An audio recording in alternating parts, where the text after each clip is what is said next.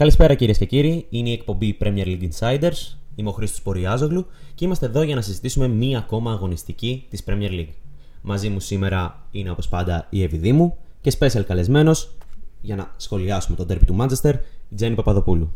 Καλησπέρα σας. Καλησπέρα. Ωραία.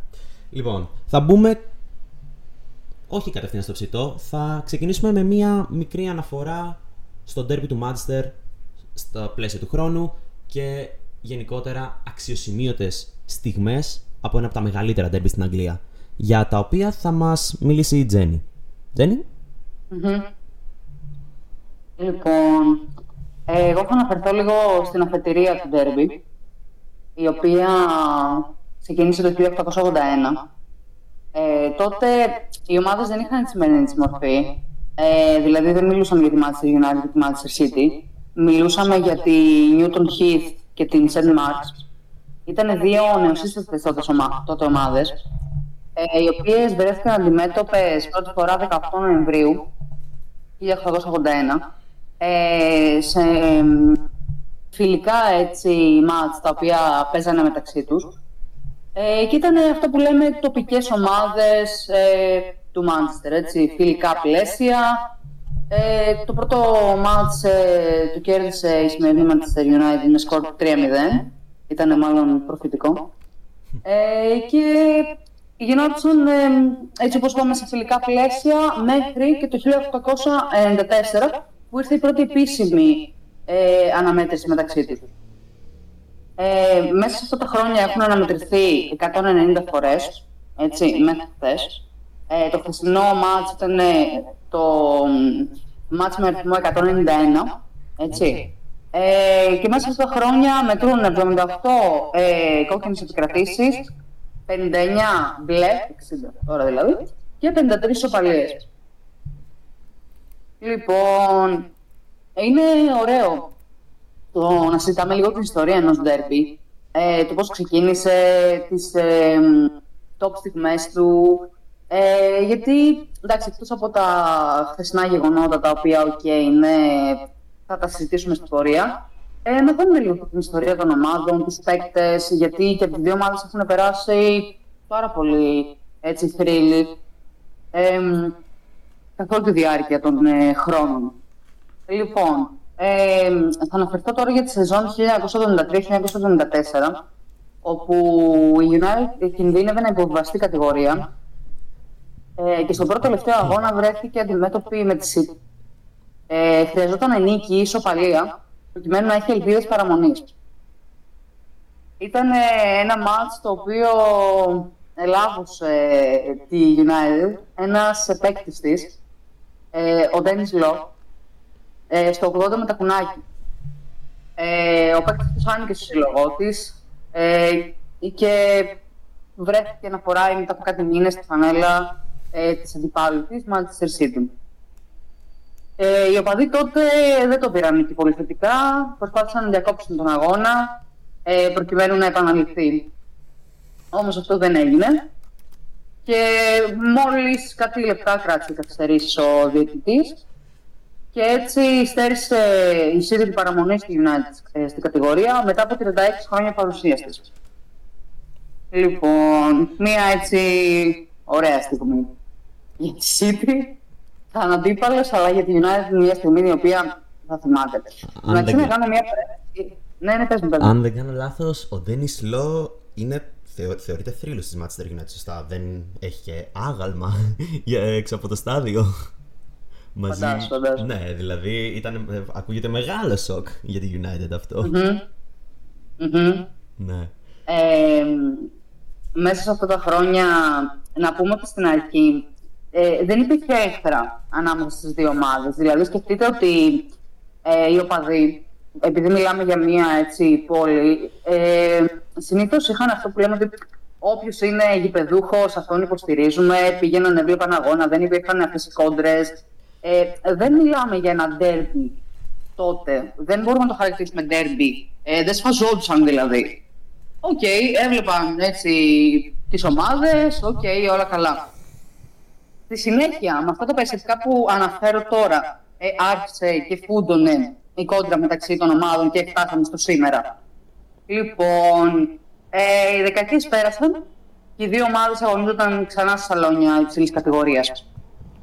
Το Σεπτέμβριο του 1989 ε, η City επικράτησε με ένα ευρύ σκορ 5-1 ε, των κόκκινων διαβόλων στο πρώτο αγώνα μετά την επιστροφή της.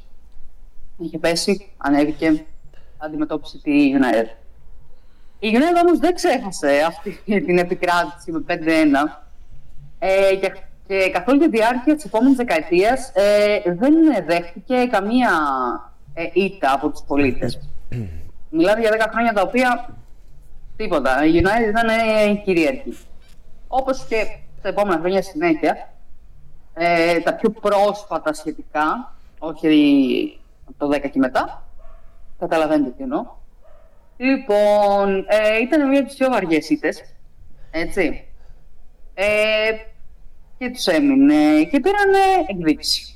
Με μια ε, βαριά ήττα προς τη City με σκορ 5-0 τον Νοέμβριο του 1994. Ε, εκείνη την ημέρα ο αρχηγός της ε, Niall Queen είχε δηλώσει ότι ήταν η χειρότερη βραδιά του στο ποδόσφαιρο καθ' όλη τη διάρκεια της καριέρας του.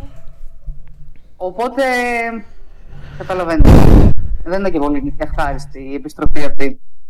Λοιπόν, ε, τώρα πάμε λίγο στο πιο πρόσφατο, γιατί τόσο, τόσο μιλούσαμε για αρκετά χρόνια πριν, αρκετές δεκαετίες. Λοιπόν, ένα ντέρμπι το οποίο ήρθε στο προσκήνιο με τη μεταγραφή του Έρνιν Χάλαντ στην ε, City. Λοιπόν, ήταν μια κόντρα η οποία έχει δημιουργηθεί το 1997 όταν ο πατέρας του Χάλαντ, Μάλφι, ε, αγωνιζόταν στη Λίντς. Λοιπόν, η Λίντς αντιμετώπισε τη United και κατά τη διάρκεια του παιχνιδιού Ένα. ο, Ένα. ο Κιν, Υπέροχα. ο Ρόι Κιν, ε, ήταν στο έδαφος, τραυματία, το γνωρίζουμε. Ε, ύστερα από ένα μαρκάρισμα του Νορβηγού. Ε, τότε ο πατέρας του Χάλαντ στάθηκε πάνω του. Του είπε ότι έκανε θέατρο, σήκω. Ο άλλος είχε τραυματιστεί. Και υπήρξε μια μεγάλη ρήξη. Όλοι γνωρίζουμε τη συνέχεια. Ο δρόμος των δύο ανδρών συναντήθηκε ξανά τον Απρίλιο του 2001 με το σκληρό μαρκάρισμα, θανατηφόρο μαρκάρισμα του Κιν, του Ροϊ Κιν πάνω στον ε, πατέρα του Χάλαν. Ε, πολλοί λένε ότι ήταν ο λόγος που κόπηκε η καριέρα του τότε. Άλλοι λένε ότι έπειτα από χειρουργία δεν ήταν ε, επιτυχημένες επιβάσεις και δεν ε, μπόρεσε εν τέλει να συνεχίσει. Εντάξει. Ήταν μια εικόνικη στιγμή ε, στα ντέρμπι. Άμα δείτε παντού υπάρχει τη φωτογραφία, αυτό το βίντεο. Ε, και ειδικά πλέον με την ε, προσθήκη του Χάλαν στο σύνολο της Manchester City, του Έρλινγκ Χάλαν. Ε, τότε είχε δηλώσει μάλιστα μετά από κάποιο καιρό ότι περίμενε πολύ καιρό αυτή τη στιγμή. Τον ε, χτύπησε δυνατά και του είπε άρπατη και μην ε, ξανασταθείς ποτέ πάνω μου ε, και να μου πεις ότι υπερποιούμε τραυματισμό και ιστορίες. Μιλάμε για έναν από τους πιο έτσι, δυνατούς τραυματισμούς. Και επίτηδες, έτσι, όχι να πεις ότι το έκανα κατά λάθος. Οπότε γι' αυτό το λόγο έχει στιγματίσει λίγο τα ντέρμπι ανάμεσα στις δύο ομάδες.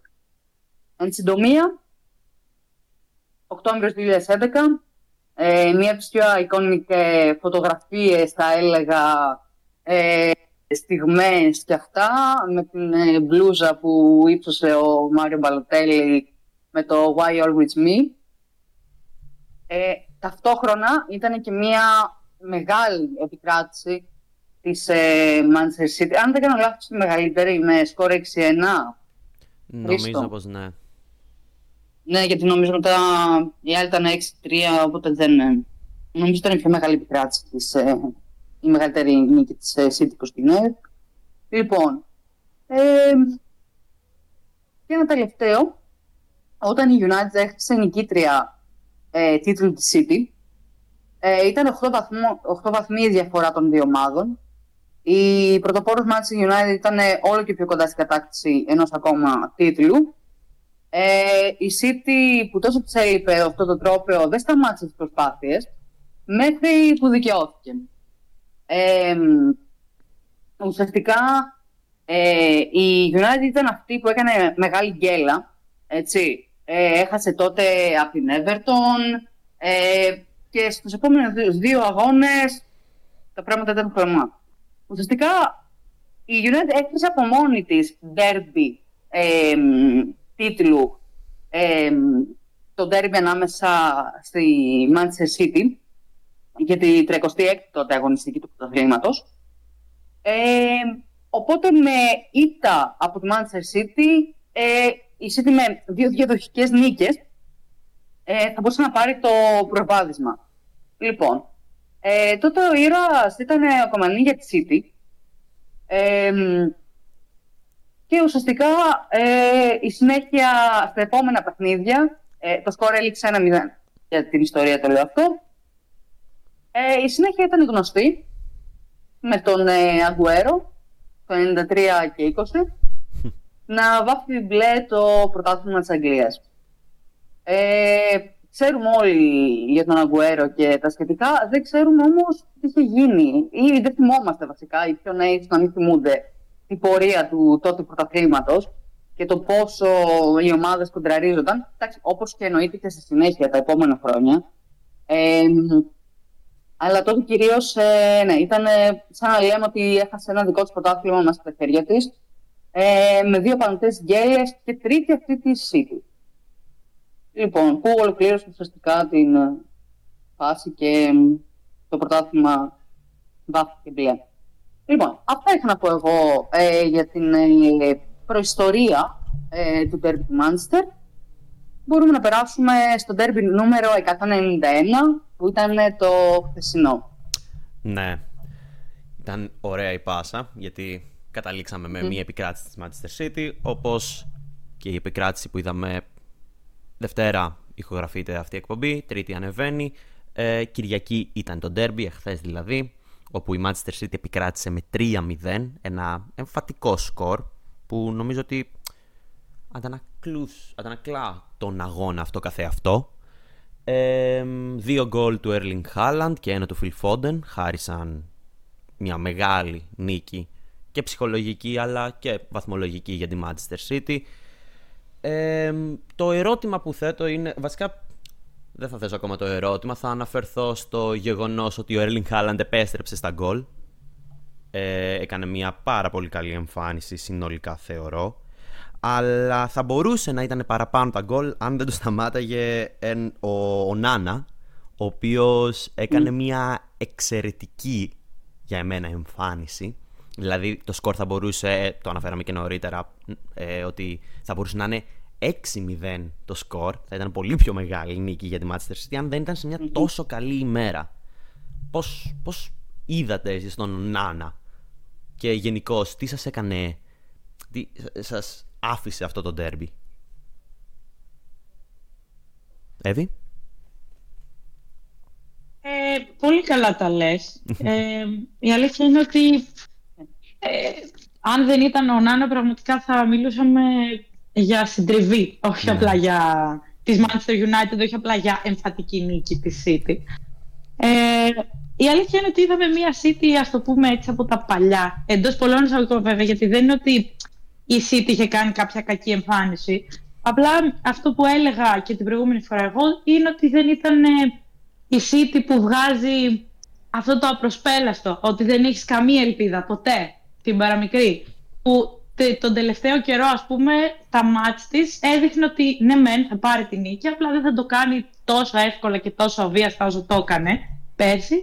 Ε, και νομίζω χθες ήταν μια επιστροφή σε αυτή την περσινή της εικόνα. Δηλαδή, ε, δεν νομίζω ότι όσοι είδαν το μάτς ε, ένιωσαν κάποια στιγμή ότι η City θα έχανε.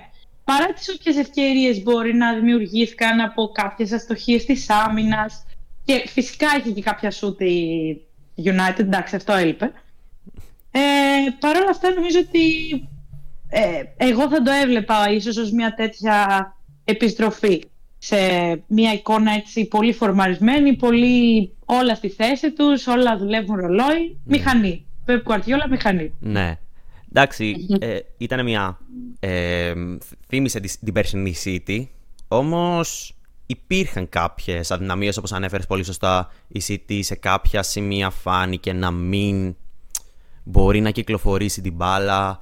Ε, κάποια κακά κακές τοποθετήσεις των αμυντικών, οι οποίες οδήγησαν στις περισσότερες φάσεις που έκανε η Manchester United. Α πούμε, αυτή τη στιγμή έχω στο μυαλό μου το shoot του McTominay, το οποίο απέκρουσε εκπληκτικά ο Έντερσον, ε, που ουσιαστικά ήταν πολύ εύκολο να πάρει την μπάλα από βαθιά παλιά, να πάρει την μπάλα και να σουτάρει. Αν θυμάμαι καλά, αυτή ήταν η φάση που εξελίχθηκε και μία λάθος πάσα πίσω σε μία διαφορετική φάση, η οποία οδήγησε ξανά σε ευκαιρία, αλλά κατάφερε πάλι η City να κρατήσει το 0. Τζένι, Mm-hmm. Εγώ συμφωνώ απόλυτα μαζί σας.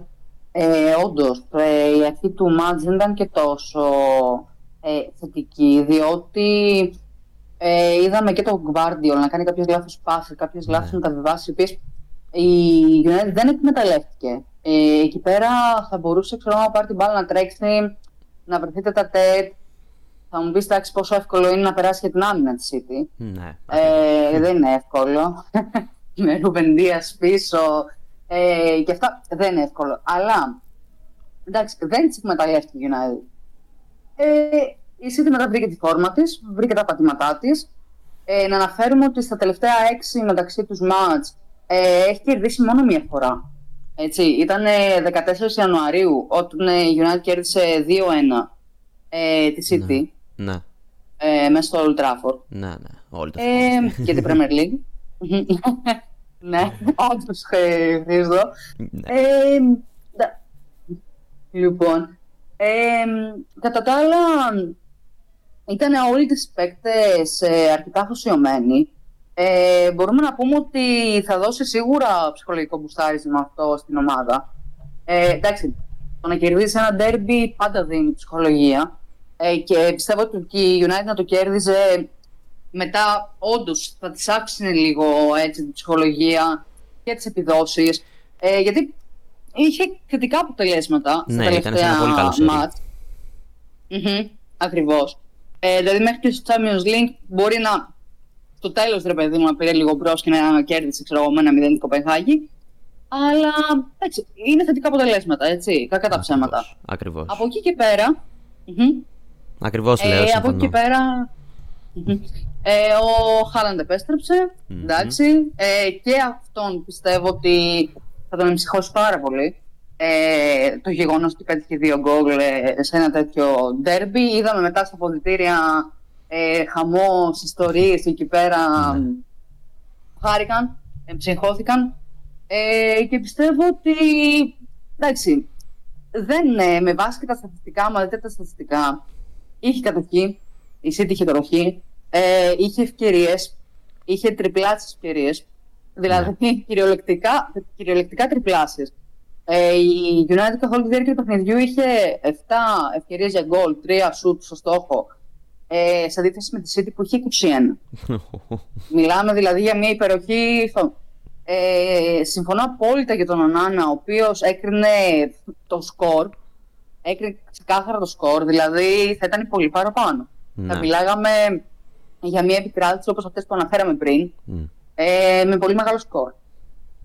Ε, εντάξει, μετά θα βλέπαμε άλλα άσχημα πράγματα. Θα βλέπουμε ε, οπαδούς να φεύγουν, ε, όπως τότε με τη Liverpool, θα βλέπουμε Ακριβώς. τέτοια. Ναι. Αλλά εντάξει. εντάξει. Ε, αυτό ε, εγώ έχω να πω. Ωραία. Πριν αλλάξουμε το θέμα, μια τελική ερώτηση, σύντομη. Ε, μετά από και αυτή την εμφάνιση κρίνεται πως η Manchester City θα μπορέσει να σκαρφαλώσει σύντομα στην κορυφή του πρωταθλήματος; Για να μπορέσω να κάνω ένα transition μετά και να αναφερθούμε στην Tottenham. Mm. Πόσο καιρό έχουμε να έχουμε την κορυφή στην Tottenham, την ε, Tottenham στην κορυφή του πίνακα; ναι, δηλαδή είναι περισσότερο θα, θα πέσει Tottenham. Αλλά όχι, θεωρώ ότι η City παραμένει η ομάδα η οποία για τους περισσότερους είναι τέτοιο, είναι φαβορή. Όμως ακόμα βλέπουμε ότι οι άλλες ομάδες έχουν εξίσου καλή φόρμα όπως ήταν πέρσι η Arsenal. Ε, η City φέτος θα μπορέσει να κάνει αυτό που έκανε και πέρσι που κυνηγούσε όλη τη χρονιά και να πετάξει όποιον, mm-hmm. όποιον και αν στέκεται στην κορυφή του πρωταθλήματος και να στεφτεί ξανά πρωταθλήτρια. Είναι πάρα πολύ νωρίς, αλλά κατά με βάση αυτής της εμφάνισης μπορεί να το κάνει και σύντομα θεωρώ. Δηλαδή μέχρι τον αγώνα κόντρα στην Tottenham. Εγώ δεν ξέρω, είμαι κάπως επιφυλακτική. Ε, κυρίως είμαι επιφυλακτική διότι περιμένω να δω πώς θα εξελιχθούν τα ευρωπαϊκά παιχνίδια. Ναι. Ε, γιατί η City αυτή τη στιγμή βρίσκεται σε έναν αντικειμενικά εύκολο όμιλο. Ναι. Δηλαδή και τα παιχνίδια που έχει μετά. Δηλαδή εύκολα. παίζει με την Bournemouth, παίζει με τη Young Boys. ναι. Οκ. Ε, θέλω να πω ότι η City δεν έχει κουραστεί στην Ευρώπη αυτή τη στιγμή. Ε, δεν έχει κάποιο αξιόλογο αντίπαλο για την ώρα. Έχει βέβαια και ένα πολύ βαθύ ρόστερ. Αυτό σίγουρα τη βοηθάει. ναι. Αλλά δεν έχει κάποια πρωτοκλασάτη ομάδα, ας πούμε, στον όμιλό της που να την αγχώσει ή οτιδήποτε. Και για μένα ε, θα, κρι- θα αρχίσει να κρίνεται όλο το πρωτάθλημα, όχι μόνο για τη City, δηλαδή και, και για τις υπόλοιπες ομάδες που έχουν ευρωπαϊκές υποχρεώσεις, αφού περάσουμε στα νοκάουτ. Γιατί ας μην ξεχνάμε ότι τότε να μην είναι εκεί που είναι, αλλά παίζει ένα μάτι τη εβδομάδα. ναι. Μμμ. Ή Ακριβώς. άντε να παίξει και δύο αν έχει κάποιο κύπελο. Οπότε εκεί πιστεύω ότι θα αρχίσουν να φαίνονται πράγματα. Οκ. Για την ώρα και ναι, φυσικά όλα δείχνουν τέλεια, αλλά για να δούμε από εδώ και Ωραία. πέρα. Τζένι, εσύ; Ε, κοίταξε, εγώ δεν μπορώ να πω ότι η City ήταν ε, σε έτσι, κακή φόρμα, όπως λένε κάποιοι, ξέρω εγώ, λόγω των ε, διαδοχικών ηττών που είχε. Οκ, ε, δεν μπορεί να κερδίζει πάντα, έτσι. Ε, δεν έκανε τόσο, τόσο χάλια εμφανίσεις να πεις ότι έπεσε η ομάδα και αυτά. Σίγουρα μιλάμε για... Έχει πολλ- πολλά έτσι νεοσύστατα μέλη. Ε, έχει από τον Αύγουστο, αν μου πεις τώρα, προσπαθεί να βρει τα πατήματά του. Ναι. Όχι, αλλά ήταν και κάποιες συγκυρίες. ναι. Ε, ήταν ένας Ρόδρυ, ο οποίος ήταν ένα κέντρο το οποίο δεν υπήρχε. ναι. Έφαγε κόκκινη, όπως την Αυτό έφαγε. το παιχνίδι. Α, αν δεν είχε βάλει το τελικό γκολ στο Champions League, θα άκουγε παραπάνω. ναι. Ε, μας άφησε δηλαδή χωρίς ε, ουσιαστικά ε, έναν από τους καλύτερους μας παίκτες. Μμμ. Ε, μεγάλη απουσία του, τεράστια, φάνηκε η απουσία του. ναι. Εντάξει, μετά θα έπρεπε έτσι άλλοι παίκτες να, οι οποίοι δεν αγωνίζονται τόσο ε, να πάρουν ρόλο βασικού, να βρουν ξανά λίγο ε, ρυθμό.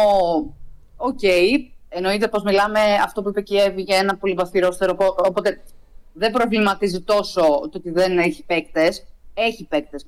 Το θέμα ήταν ότι ο Ρόδρι είναι ο Ρόδρι. Μμ. Έτσι. Ναι. Λοιπόν, εντάξει, μετά σε συνδυασμό ε, με την έλλειψη του De Bruyne, σε συνδυασμό με τη φυγή του Γκουντογκάν. Ο Ρόδρι ήταν, ήταν η επιλογή μας και το σταθερό μας κομμάτι, ρε παιδί ναι. μου. Ακριβώς. Εντάξει, μ' αρέσει που που μιλάω σε αλφα πρόσωπο. Διατηρείτε Λοιπόν. μια αντικειμενικότητα όπως μπορεί να Ναι, ναι, καταλάβει και ο ναι. κόσμος.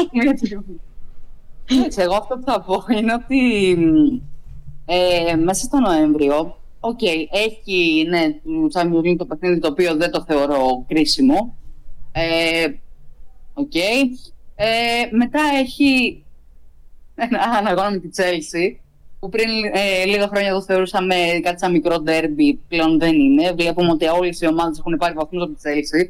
Ακριβώς. Ε, οπότε, οπότε ναι, έχει ένα πάρα πολύ κρίσιμο παιχνίδι με τη Liverpool 25 Ναι. Δεκάτου.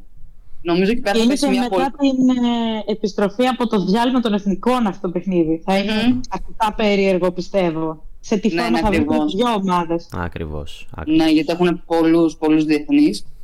Ε, και μετά εντάξει, ε, το ντέρμπι με τη τότε να ντέρμπι, πλέον ντέρμπι, ε, λόγω βαθμολογίας αυτή τη στιγμή, ε, είναι το Δεκέμβρη, αρχές Δεκεμβρίου. Εντάξει, πιστεύω ότι εκεί, ε, μετά από αυτό και λίγο μέσα στον ε, Γενάρη θα ξέρουμε. Αν και να σας πω και ότι πέρσι, ε, πάλι εκεί γύρω στο Φεβρουάριο βασικά, ε, είδαμε μια αλλαγή στο βαθμολογικό πίνακα, καθώς η Arsenal πήγαινε τρένο. Ε, τότε άρχισε να κουράζεται και αυτά. Εγώ δεν είμαι αισιόδοξη για τότε, να σας πω την αλήθεια. Ε, όπως και εσείς φαντάζομαι. Ε, δεν πιστεύω ότι θα μπορέσει να διατηρήσει την κορυφή. Ε, Βέβαια η Tottenham είναι η ομάδα ε, που τα προηγούμενα χρόνια έχανε, μπορεί να έχανε, ξέρω εγώ, ε, από τη Νότιχαμ παράδειγμα, τώρα Ναι. δεν θυμάμαι τα σκορ, λέω παράδει- ένα, ένα παράδειγμα, και να μου κέρδιζε Arsenal, να μου φέρνει χ, ε, να στερούσε βαθμούς από μεγάλες ομάδες, χ με τη Ακριβώς. Liverpool, από εδώ από εκεί. Δεν ξέρω, τη θεωρούσα έτσι λίγο επικίνδυνη σε αυτά. Ναι. Ε, βέβαια είναι παράδοξο τώρα ότι χωρίς Κέιν έχει φτάσει ε, 10 μάτς έτσι, στην κορυφή της βαθμολογίας. Ακριβώς. Θα έχει πάρα πολύ φάση αν το Μάιο δούμε τη Tottenham ε, να παίρνει τίτλο ε, από το ευχέ. Εντάξει, θα έχει πάρα πολύ πλάκα. Τα Ε, είχε, για μας. τα είχε απόλυτο Στην Βελγική, δεν ενδιαφέρον, ξέρω. θεωρώ. Ε, εντάξει, μετά νομίζω ο άνθρωπος, δεν ξέρω κι εγώ. Και να πει ότι μιλάμε για ένα κακό παίχτη με τίποτα. Ναι. Με Α, τίποτα. Ναι. Ε, Πραγματικά, θα είναι- πραγματικά. Ναι, θα, θα έχει Και πολύ να πλάκα. χάσει και τον τίτλο στη Γερμανία, γιατί αυτή τη στιγμή, ας λέμε εμείς εδώ για Αγγλία, Ναι, στη ναι, Γερμανία. ναι. Στην κορυφή Αυτό. έχουμε μια Leverkusen απίστευτη. Έτσι, Ακριβώς. έτσι. Ε, δεν ξέρω τι γίνεται. Ναι. Πάει για αυτή τρένο. Με, ναι, ναι, με Αλόνσο είναι, είναι φοβερή. Εντάξει, θα κάνω μια εκπομπή και για Γερμανία μας. λοιπόν, ε, Ωραία. αυτά είχα να πω εγώ. Τέλεια, Τζένι. Ε, ευχαριστώ παιδιά για Σε ευχαριστούμε το πάρα χρόνο πολύ. που μου δώσατε. Εμείς ευχαριστούμε, Καλή Τζένι. συνέχεια Χαιρόμαστε που και- σε είχαμε εδώ.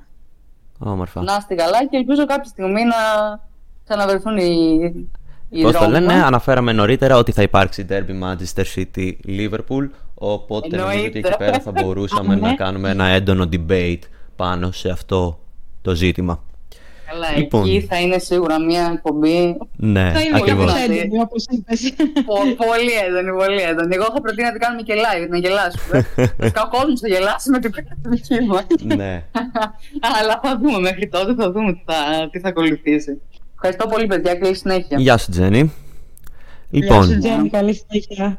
εμείς θα συνεχίσουμε, Εύη, μιλώντας για την Tottenham. Είπαμε ήδη κάποια πράγματα για την δυσπιστία μας, να το θέσω ως, εξ- ως, ε, κάπως έτσι, ότι μπορεί να διατηρήσει αυτή η θέση στην οποία βρίσκεται.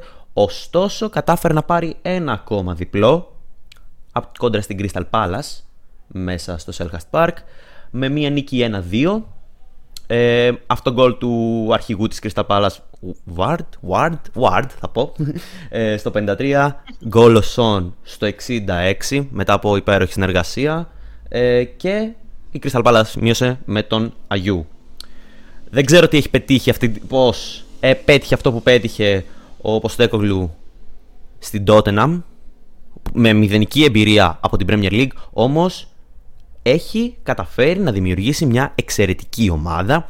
Έχει καταφέρει να κερδίσει τους οπαδούς πίσω με το υπέροχο ποδόσφαιρό του και να, βγάλει, να, να, δείξει, λα- να αποδείξει λανθασμένους τους επικριτές του οι οποίοι λέγανε ότι δεν θα πετύχει χωρίς τον Harry Kane. Ε, Ε, πράγματι. Ε, η αλήθεια είναι ότι και το καλοκαίρι η ανησυχία για την τότε να μην ήταν πολύ μεγάλη. Δηλαδή, κατάφεραν να πουλήσουν όσο περισσότερο μπορούσαν ας πούμε, τον ε, Κέιν, αλλά δεν είναι και ένας παίκτης που αντικαθίσταται εύκολα. Ακριβώς. Μας έφυγε κάποιος. Ε, Είναι τρίτος, εμβληματικός τέταρτος αρχηγός. παίκτης, Τώρα εντάξει, πήραμε Ο- κάποιον. Ναι, πραγματικά. ορισμός. Πραγματικά. Βέβαια, εντάξει, άφησε πίσω τον Σον, ο οποίος ε, μόνο τυχαίο δεν είναι. Εξελίσσεται Ε, και- πάρα πολύ. Πραγματικά. Και ίσως και τόσα χρόνια λόγω του ότι ήταν ο Κέιν στην. Ε, ε, τότε να, να μην είχε πάρει, ας πούμε, την αναγνώριση που θα έπαιρνε Ναι. ή που θεωρώ ότι θα πάρει από εδώ και πέρα. Δηλαδή. Ναι. Ε, δεν, δεν είμαι. Για μένα θεωρώ πάρα, ότι παίζει πάρα πολύ μεγάλο ρόλο το κομμάτι της Ευρώπης.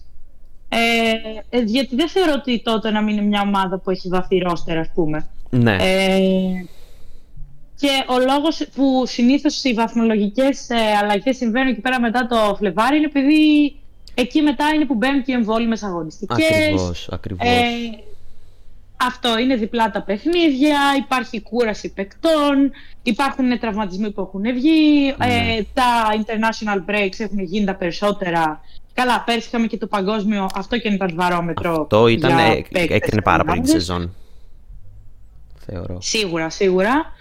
Ε, οπότε δεν ξέρω. Περιμένω τώρα να δω τι θα γίνει εκεί. Η αλήθεια είναι ότι και εγώ συμφωνώ πως δεν. Δεν θα κρατήσει, δεν θα Ναι. αντέξει. Εντάξει, Ε, εντάξει, βέβαια Premier League είναι, ποτέ μιλες ποτέ. Μπορούμε Ναι. να το δούμε γι' αυτό. μας έχει διδάξει το παρελθόν ότι, δεν, ε, ότι συμβαίνουν διάφορα, μπορεί να συμβούν τα αναπάντεχα στο αγγλικό πρωτάθλημα.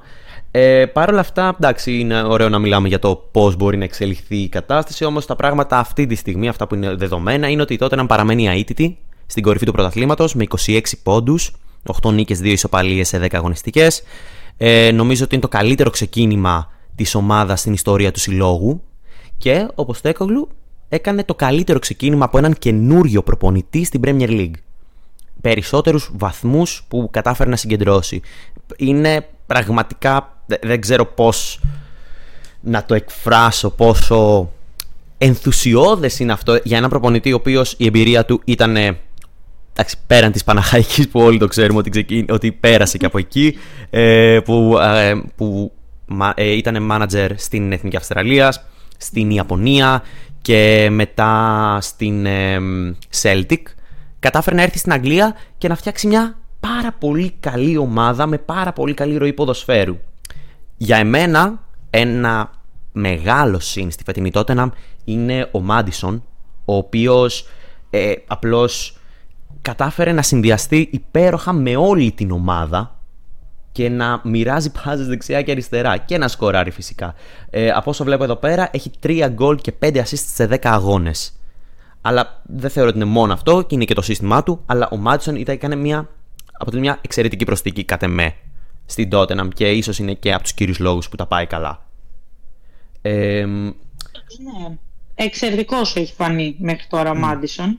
Και επίσης να πω, να σχολιάσω βασικά ότι μου αρέσει πάρα πολύ και ο τρόπος που ε, ε, ζει ο Ποστέκογλου αυτό που συμβαίνει. Ναι. Γιατί βλέπεις έναν άνθρωπο πολύ ταπεινό, ο οποίος βγαίνει στην συνεντεύξεις και ενώ θα μπορούσε να βγαίνει και να λέει είμαστε καλύτεροι, είμαστε οι μόνοι αίτητοι, θα σηκώσουμε την Premier League. Ακριβώς, ακριβώς. Παρ' όλα αυτά δεν έχει πει τίποτα τέτοιο, ίσα ίσα βγαίνει ο άνθρωπος και λέει εγώ χαίρομαι γιατί κάνω αυτό που αγαπώ κάθε μέρα. Μπράβο. Βλέπω κάθε μάτι ξεχωριστά. Και ας είναι κλεισέ, είναι πραγματικότητα όμως, γιατί φαίνεται ότι το κάνει και φαίνεται ότι δουλεύει. Ναι. Ε, και λέει: εγώ, εγώ χαίρομαι την κάθε μέρα γιατί είμαι σε μια ομάδα που παίζει ωραία μπάλα. Κάνω αυτό που αγαπάω, κάνω τον ηρώ μου, δεν θέλω τίποτα άλλο.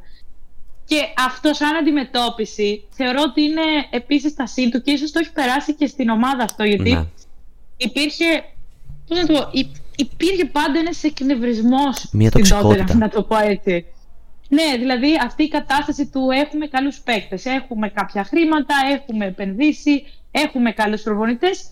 Τι στο καλό πάει στραβά. Ακόμα και ο Κόντε, ας πούμε, που έφυγε πέρσι, ναι. σε συνέντευξη λίγο πριν τον Ακριβώς. διώξουνε, ήταν γι' αυτό έξαλλο και φώναζε και έλεγε: Κανείς δεν κάνει τίποτα εδώ πέρα. Ναι, τι δηλαδή... έχουμε έρθει να κάνουμε, κανένα δεν τον νοιάζει να κερδίσει. Ε, μέχρι και τους οπαδούς δηλαδή. Έριξε το φταίξιμο στους οπαδούς, που αυτό είναι τεράστιο φάουλ. Και ο Μουρίνιο είχε κάποια προβλήματα όσο ήταν εκεί πέρα. Βέβαια, ο Μουρίνιο εντάξει είναι μια πάρα πολύ διαφορετική ιστορία για εμένα. Αλλά γενικώς νομίζω ότι μετά τον Ποτσετίνο, ο Ποστέκογλου ήταν ο προπονητής με τον οποίο συνδέθηκαν οι οπαδοί και τους έφερε μια, μια αναζωγόνηση. Γιατί και ο Ποτσετίνο αντίστοιχα είχε λειτουργήσει τότε όταν έφτασε τότε το 14 ή 15, δεν είμαι 100% σίγουρος, συγγνώμη. Ε, αλλά έφερε κάτι διαφορετικό, έφερε κάτι καινούριο. Και έτσι κάνει και ο Ποστέκογλου. Και αυτό φαίνεται να έχει κάνει τώρα ακριβώς. Αυτό φαίνεται να έχει κάνει τώρα και ο Ποστέκογλου και βασικά ίσως τους έχει κάνει περισσότερο ομάδα. Ίσως αυτό ναι. να ήταν που τους έλειπε. Γιατί και ο Κόντε, ας πούμε, μίλησε τόσο άσχημα. Και αν άκουγε κανείς συνέντευξη μεμονωμένα και δεν έβλεπε τον πίνακα, θα νόμιζε ότι μιλάει για καμιά ομάδα. Ακριβώς. Που είναι, ξέρω εγώ, λίγο πριν τον υποβιβασμό. Και μιλούσε για μια Τότεναμ που ήταν πάντα κάπου εκεί παίζει, τέταρτη, πέμπτη, έκτη. Ναι. Ε, δηλαδή, δεν μπορείς να μιλάς έτσι, ας πούμε, για μια ομάδα που, OK, okay, ναι, δεν έχει κερδίσει κάποιο τρόπαιο, τρόπο και σίγουρα το φέρουν βαρέως αυτό και οι παίκτες και οι οπαδοί. Αλλά το να τους το χτυπάς κιόλας δεν θα ναι, βοηθήσει δεν, σίγουρα. Δε, δεν πρόκειται και να. Νομίζω και ο, ο Ποστέκογλου έτσι ξεκίνησε με την λογική του δεν κάθομαι να κοιτάξω τι θα έχω κάνει το Μάιο, κάθομαι να κοιτάξω τι θα κάνω το Σάββατο, τι θα ναι. κάνω το επόμενο Σάββατο και... Γιατί έτσι θα χτιστεί και ο, ο όποιος Μάιος και το όποιο τρόπο έτσι θα χτιστεί. Δεν θα χτιστεί ξεκινάμε το Σεπτέμβριο. Αχ, πάμε να πάρουμε την Premier League. Ναι. Ναι. Αυτά λοιπόν για την Tottenham νομίζω ότι καλύψαμε αρκετά τον Ποστέκογλου και το τι κατάφερε να πώς κατάφερε να αλλάξει μια ιδε... το κλίμα σε αυτή την ομάδα. Ε, πραγματικά. Ναι. Εγώ λέω να περάσουμε να συζητήσουμε για τις δύο γκέλες όπως τις αναφέραμε μέσα στο Σαββατοκύριακο που αρχικά είχαμε το West Ham Everton 0-1 και το Brighton Fulham 1-1. Η West Ham και η Brighton φαίνεται ότι δεν μπορούν να συνδυάσουν φέτος για κάποιον λόγο την Ευρώπη και το πρωτάθλημα γιατί δεν είναι τόσο καλά. Ε, η West Ham λοιπόν ιτήθηκε 0-1 από την Everton μέσα στην έδρα της με σκόρερ τον Calvert Lewin, το 50 του γκολ στην Premier League. Ε, και πλέον τα σφυριά βρίσκονται στην ένατη θέση του βαθμολογικού πίνακα. 8 ε, βαθμούς πίσω από την... Όχι, συγγνώμη. 9 ε, βαθμούς πίσω από την τέταρτη Liverpool που... και 3 βαθμούς πίσω από την Brighton η οποία είναι 7η και οδηγεί σε Ευρώπη. Και παράλληλα είχαν και να αντιμετωπίσουν και την ήττα από τον Ολυμπιακό μέσα στην εβδομάδα. Τι πάει λάθος ε, στη West Ham; ε, πραγματικά, εντάξει, το, αυτό της πέμπτης θεωρώ ήταν ένα σοκ. Ε, στην Τότενα με τον Ολυμπιακό; Ε, στην West Ham, με συγχωρείς. Γιατί η West Ham, ναι, ναι, έχεις δίκιο. Ε, ο Ολυμπιακό μπήκε πολύ αποφασισμένος να παίξει και έπαιξε και ωραία μπάλα κιόλας. Δηλαδή δεν μπορεί κανείς να του προσάψει τίποτα. Δεν μπορεί να του πει ούτε ότι ήταν τυχερός. Μπήκε αποφασισμένος να παίξει. Μπράβο. Η West Ham μπήκε, θα έλεγα εγώ, με κάποια αλαζονία. Ναι. Ότι α, είμαστε πρώτοι στον όμιλο. Ήταν 17 μάτς ευρωπαϊκά ήττητη η West Ham και τελείωσε αυτό το σερί την πέμπτη που μας πέρασε. Mm. Ε, και μπήκε να παίξει με την ας πούμε δεύτερη της ομάδα. Του λέει καλά είμαστε εδώ, χαλαρά, θα παίξουμε. Ε, και είδαμε τι έγινε. Και ε, νομίζω ότι έχει πάρει ένα σε λίγο άσχημο. Δηλαδή ήταν, έγινε αυτό που έγινε με την Αστον Βίλα και αντί να τους ξυπνήσει, να τους βάλει λίγο πιο δυνατά στο παιχνίδι, να τους πεισμώσει, τους νομίζω έκανε το ακριβώς αντίθετο. Ναι. ναι, βλέπουμε δηλαδή πάλι την West Ham η οποία μπαίνει και ξεκινάει το παιχνίδι, λες κερδίζει 5-0 και δεν την νοιάζει. Ναι. Δεν την νοιάζει να πιέσει, δεν την νοιάζει να κυνηγήσει, δεν την νοιάζει να μηνθεί ωριακά μερικέ φορές. Mm. Δεν ξέρω τι συμβαίνει και γιατί συμβαίνει αυτό το πράγμα, γιατί έχουμε δει να παίζει και ωραίο ποδόσφαιρο η West Ham. Ε, Αντιπιθέσει φωτιά που δεν τους προλαβαίνει κανείς. Ο Ward Prowse και ο Μοχάμετ Κούντου που πήραν φέτος είναι τρομερές μεταγραφές. Πολύ καλές προσθήκες. Ειδικά, ο Ward Prowse νομίζω ότι είναι από τις καλύτερες. Ναι, ναι, ναι. Μα οι άνθρωποι πήραν αυτό που ξέρουν και κάνουν καλά. Δηλαδή κάνουν, βάζουν πολλά γκολ από στιμένες φάσεις και πήραν ε, τον μάγο των στιμένων φάσεων. Ακριβώς. Ο Ward Prowse στα κόρνερ είναι, είναι τρομερός. Απίστευτος. Ε, Παρ' όλα αυτά δεν, δεν ξέρω, δεν ξέρω. Κάτι δεν, κάτι δεν πάει καλά. Θεωρώ ότι αρκετοί κρίνουν τη West Ham και θα περάσουμε σύντομα στην Brighton. Απλά αυτό ότι αρκετοί κρίνουν τη West Ham ότι υπάρχει μια αδυναμία στην επίθεση, ότι δεν μπορεί να ολοκληρώσει φάσεις. Εντάξει, έχει και το θέμα το ότι δεν μπορεί να δημιουργήσει αρκετές φάσεις. Ο Ward Prowse είναι εκεί για να το λύσει αυτό το θέμα. Αλλά δεν υπάρχει κάποιος ο οποίος να μπορεί να τελειώσει, κάποιος που να ξεχωρίσει ως goal scorer στη West Ham. Και αρκετοί μιλάνε ότι πρέπει να αποκτηθεί ένας επιθετικός. Υπάρχει ο Inks, ο οποίος όμως παραμένει στον πάγκο για κάποιον λόγο. Ε, και πρόσφατα άκουσα, που διάβασα κάπου, ότι ήταν και ένας δικός μας, ένας Έλληνας υποψήφιος για επόμενος φόρ της ομάδας, ο Παυλίδης, της Αλκμάρ. Νομίζω ότι θα μπορούσε να προσφέρει κάτι. Μια... Θα πάει να κάνει και παρέα στο Μαυροπάνο. Ακριβώς. σιγά σιγά όλο και περισσότεροι Έλληνες στην Αγγλία. Θεωρώ λοιπόν... Ε, ότι χρειάζεται... Α, πες. Ολοκλήρωση, ολοκλήρωση. Ε, ναι, θεωρώ ότι είναι το θέμα της προσθήκης του striker στη West Ham ξεκάθαρα και θα ήθελα από τη μία να δω τον Παυλίδη εκεί πέρα δεν ξέρω κατά πόσο θα μπορεί να πετύχει τον γκολ δεν ξέρω, αν και έχει κάνει εξαιρετικό ξεκίνημα με την Alkmaar εγώ αυτό που φοβάμαι, οποιονδήποτε και να έπαιρνε η West Ham είναι ομόγης. Γιατί ναι. ο, ο είναι στον πάγκο, αλλά ο Dan έχει και μια χύψη ηλικία πια. Ναι. Σιγά σιγά. Δηλαδή, OK, okay, καταλαβαίνω γιατί είναι στον πάγκο. Δεν είναι ότι έχει δείξει κάτι εξαιρετικό τις φορές που τον έχει βάλει μέσα, ας πούμε, για να πω μα καλά, γιατί τον έχει στον πάγκο. Ναι. Παρ' όλα αυτά, ε, εγώ θυμάμαι έτσι με μεγάλη ε, χαρά τον ε, Σκαμάκα που είχε πάρει πέρσι η West Ham, ναι. ο οποίος για μένα ήταν αυτό το εννιάρι που της έλειπε. Ε, ήταν γρήγορος στις κινήσεις του, είχε πολύ, ωραίο, πολύ ωραία τοποθέτηση στο χώρο όπως το έβγαιναν οι μπάλες κάθε ναι. φορά. Ε, Παρ' όλα αυτά δεν ξέρω. Δεν έδεσε με τους υπόλοιπους, δεν έδεσε με τον Μόγες. Ε, δεν κατάλαβα τι έγινε και ναι, τι πήγε τόσο λάθος με τον ε, Σκαμάκα, ο οποίος εντάξει εν τέλει έφυγε και λογικό γιατί Ε, φυσικά. έπαιξε σε μερικά μάτς και μετά έτρωγε συνέχεια πάγκο για να Ναι. παίζει ο Αντώνιο κλασικά. Ναι. Ε, αυτό που έλεγα και την προηγούμενη φορά ότι νομίζω ότι ο Μόγες είναι, είναι πολύ κολλημένος σε κάποια πράγματα και πολύ φοβάμαι Ναι. ότι και να πάρει καινούριο striker θα τον βάζει να παίζει όμως ή θα είναι άλλαγη το Αντώνιο πάλι; Δηλαδή δεν, δεν ξέρω. Ίσως να χρειάστηκε μια αλλαγή στον πάγκο της. Εντάξει, άμα δεν μπορείς να πωλήσει τον προπονητή που σου έφερε τον ευρωπαϊκό τίτλο, είναι η αλήθεια. Αυτό, αυτό, αυτό. Πέρσι πριν, πριν να πάρει τον, το conference, ε, α- ακουγόταν πολύ ότι Ναι. ο Μόγες θα, θα αποχωρήσει. Ε, μετά αφού πήρε και το ευρωπαϊκό, υπήρξε ας πούμε και μία ανασύνταξη στα αποδητήρια, γιατί ακούγονταν και φήμες ότι το κλίμα στα αποδητήρια δεν είναι καλό. Ναι. Το καλοκαίρι ε, είχε ακουστεί ότι δεν πήγαιναν οι παίκτες για προπόνηση, γιατί είχε φτάσει τέλος Αυγούστου και δεν είχαν πάρει, δεν είχαν κάνει ούτε μία μεταγραφή, ενώ πήρανε πόσα εκατομμύρια που πουλήσανε το Ράις, ας πούμε. Ναι, ναι, ναι. Ε, εν τέλει κάνανε μεταγραφές και ε, πολύ καλές κιόλας μεταγραφές. Μ, ισχύει. Ε, και πάλι έτσι κάτι, δηλαδή αυτό το τελείωμα των φάσεων είναι ένα, Είναι μεγάλος ένα ζήτημα. διαρκές ε, πρόβλημα. Δεν μπορείς να βάλεις όλα στα γκολ ούτε από κόρνερ ούτε από στημένα. Ακριβώς.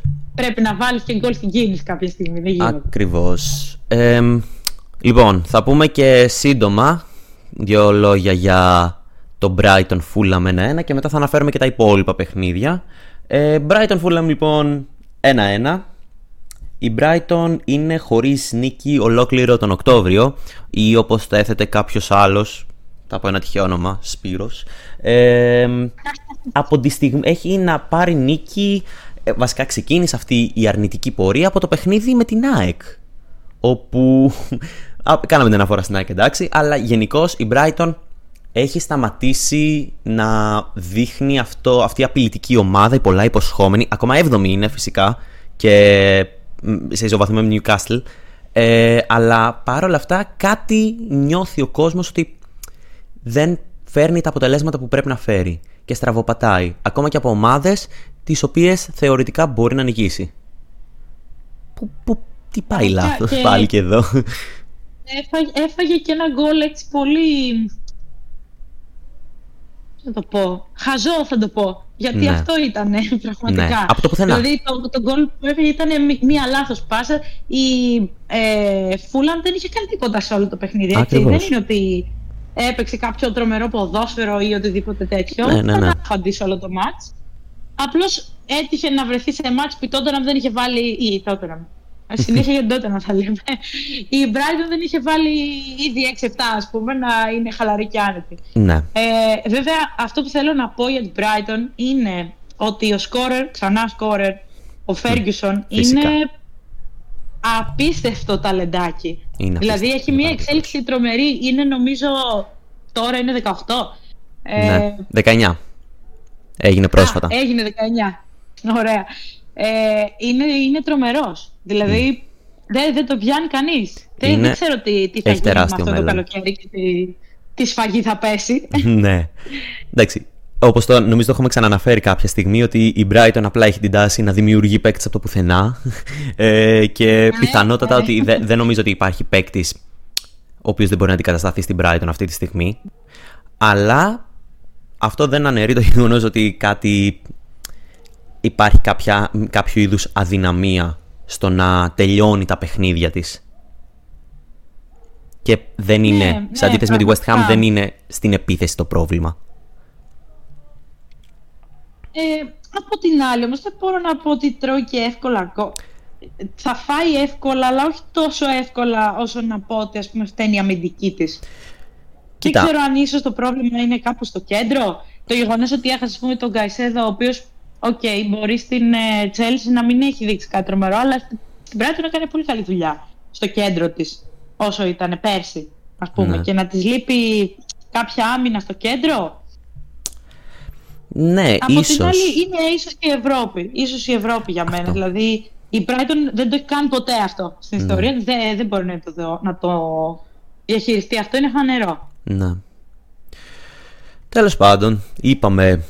Εντάξει, νομίζω ότι ίσως αν όντως συνεχίσει στην Ευρώπη, που κρίνω πιθανό να συνεχίσει στην Ευρώπη, να δούμε κάτι αντίστοιχο με την περσινή West Ham, όπου στο τέλος της σεζόν, εντάξει, όχι στην, στο επίπεδο της West Ham όπου πάλευε για παραμονή, αλλά προς το τέλος της σεζόν να αφαιρεί το πρωτάθλημα από το μυαλό της και να εστιάζει περισσότερο στην Ευρώπη για να διατηρήσει μια θέση εκεί.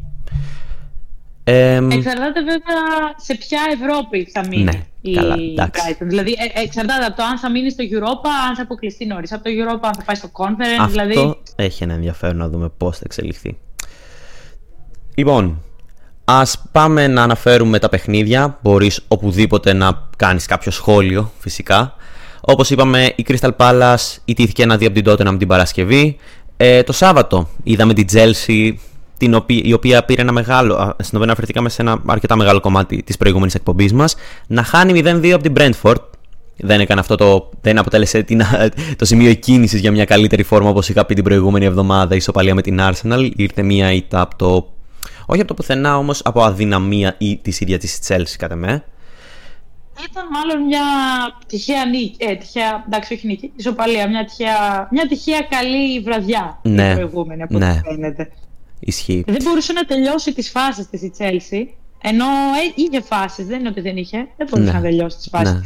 Ακριβώς. Οπότε. Ναι. Ίσως κάτι πρέπει να δουλέψει. Ε, είδαμε επίσης την Bournemouth να νικάει 2-1 την Burnley σε μια μάχη υποβιβασμού θα έλεγε κανείς. Ε, ασχημένουν τα πράγματα για την νίκη. Burnley. Για την... ε, Ασχημένα τα πράγματα για την Burnley, αλλά πρώτη νίκη. Πρώτη Την, νίκη για την, ε, Bra- σεζόν για την Bournemouth, έχεις ε, δίκιο. Για την Bournemouth φέτος. Ε, και εμένα έτσι ωραίο παιχνίδι. Ναι, είναι και οι δύο προπονητές πολλά υποσχόμενοι Ναι. θεωρώ. Δεν έπαιξε, δεν έπαιξε άσχημο ποδόσφαιρο. Δεν Ναι. ήταν ένα βαρετό μάτς. ας το πω Ακριβώς. έτσι. Ε, είδαμε επίσης το Σάββατο την Arsenal να διαλύει τη Sheffield United με 5-0. Hat-trick του Enketia και από γκολ Vieira Nketiah, και Τομιγιάσου. εντάξει. Ναι.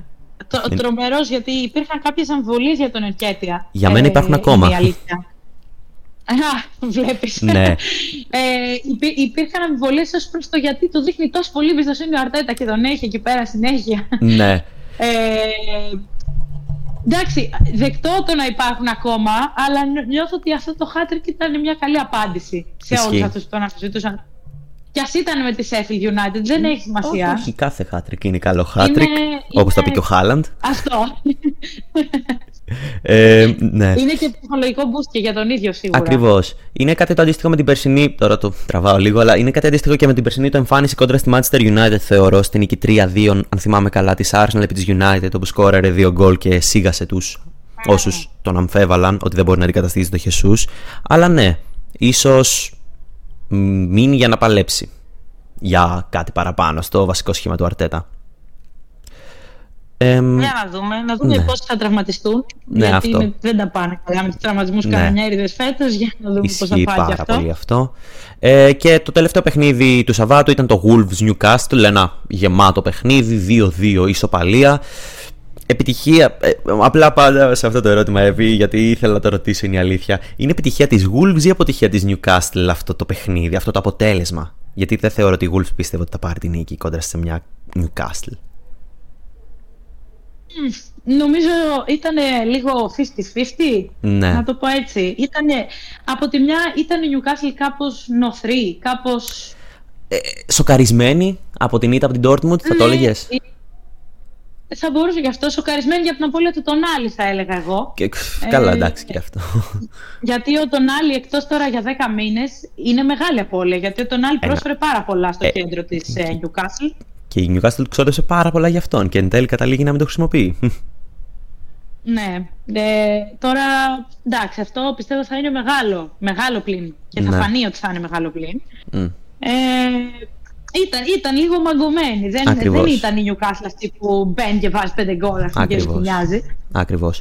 Και από την άλλη πλευρά είδα όμως και μια Wolves η οποία έπαιξε μπάλα που συνήθως δεν ψήνεται κιόλας να παίξει. Ναι. Είναι τύπου θα καθυστερήσουμε, θα πάμε αργά. Δηλαδή ο Νέτο. Wow! ναι, θα πω ναι, εγώ. ναι, συμφωνώ. Ε, παρακάτω την Κυριακή είδαμε τη West Ham όπως αναφέραμε να, να χάνει από την Everton 0-1. Είδαμε την Aston Villa να συνεχίζει τα θετικά αποτελέσματα. Εντάξει, ήταν κόντρα στη Luton, αλλά παραμένει ένα θετικό αποτέλεσμα. 3-1 νίκη, Μαγκίν, Diaby και αυτό γκολ του Locker. ε, και μετά στο γκολ της Luton ήρθε από αυτό γκολ του Μαρτίνεθ. Η Luton πλέον είναι στον έναν βαθμό από τη Liverpool στην τέταρτη θέση και στους τέσσερις από την κορυφή. Η Άστον Βίλα. Η Άστον Βίλα, είπα Λούτον. Θα το ήθελα η αλήθεια είναι, αλλά εντάξει, δεν πειράζει. Τι σύμπαν θα ήταν αυτό. Ναι, θα ήταν... ναι, ε, να δούμε ένα Λέστερ από τη Λούτον, αλλά όχι, η Άστον Βίλα είναι αυτή η οποία κινείται πάρα πολύ καλά. Ο Έμερι συνεχίζει να νικάει. Ή, ίσως τη δούμε να πιέζει για κάτι παραπάνω. Ίσως να πετύχει αυτό που δεν πέτυχε πέρσι η Brighton. Να βγάλει κάποιον από το top 4. Ποτέ δεν ξέρουμε θα συνεχίσω. Είναι αλήθεια αυτό. ναι. Θα ε, συνεχίσω. Αυτό και ότι φαίνεται η Άστον Βίλα να είναι η μόνη από τις ας πούμε. Ε, όχι top 6. Εντός πολλών εισαγωγικών. Ναι, mm. και όχι top 6 η οποία διαχειρίζεται πολύ καλά τελικά το Ευρώπη, η Αγγλία. Ακριβώ. Ακριβώς. Της βγαίνει. Μέχρι στιγμής της βγαίνει. Ακριβώς.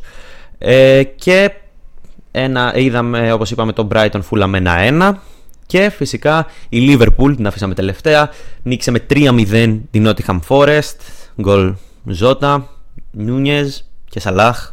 Εύκολη μέρα, εύκολη νίκη. Δύο ακόμα assist για το Σομποσλάι. Και η Liverpool παραμένει στο κυνήγι του τίτλου. Ε, ο Σομποσλάι, εντάξει, το παιδί πια πραγματικά. Ναι. Νομίζω θα τον συζητάμε ξανά και ξανά. Έχει ναι. κάνει. Έχει φέρει τεράστια αλλαγή στη Liverpool, ό,τι και να λέμε. Ε, πλάστο ότι μου αρέσει απίστευτα πολύ η συνεργασία που υπάρχει μπροστά. Δηλαδή και τα τρία γκολ που μπήκαν ήταν συνεργατικά. Ναι. Κανείς δεν πήγε μόνος του. Δεν ήταν κανένα προσωπική ενέργεια. Ούτε του Ζώτο το πρώτο, ούτε τον Τούνιε μετά. Να τους περάσει όλους μόνος του, όλους μόνος του και να πάει. Ναι. Ε, να πούμε κιόλας ότι ήταν και κάπως άσχημη μέρα για τη Λίβερπουλ ψυχολογικά γιατί είχαμε το περιστατικό αυτό με την απαγωγή των ε, γονιών του Λουίς Δίας. Και ο Κλόμπ μίλησε γι' αυτό στην έντευξη, είπε ήταν μια εμπειρία που δεν θα ήθελα να έχω. Ναι. Ε, ο Ζώτα αφιέρωσε κιόλας το γκολ πανηγύριζοντας με τη φανέλα του Δίας μετά. Ε, Παρ' όλα αυτά δεν τη δυσκόλυψε και η αλήθεια είναι ότι όσοι θυμούνται το περσινό μάτς της ε, Liverpool με την Forest ε, ήταν έτσι ένα καλό payback το φετινό. Γιατί πέρσι ήταν σε μια πολύ κακή περίοδο. Η Liverpool όταν είχε παίξει με την ε, ναι. Tottenham και είχε χάσει κιόλας ένα 0. Ναι. Και η Forest δεν το πίστευε ότι κέρδισε την ε, Liverpool. Ε, θα πω εδώ ότι τότε η Nottingham είχε το Henderson στο τέρμα της. Τώρα έχει τον ε, Matt Turner και όχι τον Βλαχοδήμο που είναι κάτι για το οποίο ακόμα δεν νιώθω ότι είναι καλή επιλογή. Αλλά ναι, Θεωρώ ότι η Liverpool το ευχαριστήθηκε αυτό το αποτέλεσμα. Ευχαριστήθηκε γενικώς. Ευχαριστήκεται αρκετά τα τελευταία της παιχνίδια. Έχει τρεις σερή νίκες μετά την ισοπαλία με την Brighton 2-2. Και ακολουθούν εύκολα παιχνίδια, θεωρώ, μέχρι το derby με τη Manchester City. Mm, ναι, είναι αλήθεια αυτό. Πάνε και τα πράγματα έτσι καλά στην Ευρώπη και νιώθω ότι υπάρχει ένα έτσι ανάλαφρο κλίμα, ναι. να το πω. Ακριβώς. Ε, έτσι. Υπάρχει, υπάρχει μια ηρεμία ότι τα πράγματα κυλάνε καλά. Το ναι. ποδόσφαιρο που παίζουν είναι όμορφο. Δηλαδή, ναι. Ε, βλέπεις ωραία μπάλα. Και είναι αυτό που είχε πει ε, και ο Κλόπ σε κάποια παλιότερη συνέντευξη στην αρχή της σεζόν ότι θεωρούσε τη φετινή ομάδα ότι μηδενίζει. Για μένα mm. έλεγε αυτή είναι η πρώτη μου σεζόν εδώ. Ναι. Επειδή έγιναν όλες αυτές οι δομικές αλλαγές στο κέντρο ε, και κάποιοι τον είπαν υπερβολικό τότε, αλλά Ίσως να μην ήταν Ίσως τελικά, γιατί έχει πραγματικά αλλάξει πολύ το παιχνίδι της Liverpool ναι. μετά τις προσθήκες του κέντρου. Ωραία. Λοιπόν, ολοκληρώσαμε. Ε, ευχαριστούμε πάρα πολύ που μας ακούσατε. Αυτή την εκπομπή θα τη βρείτε στο Spotify, στο YouTube και στη σελίδα της athleticsquare.gr Ευχαριστώ για άλλη μια φορά την Ευηδή μου ε, για την συνεισφορά της και δίνουμε ραντεβού για την επόμενη εβδομάδα. Καλή σας συνέχεια.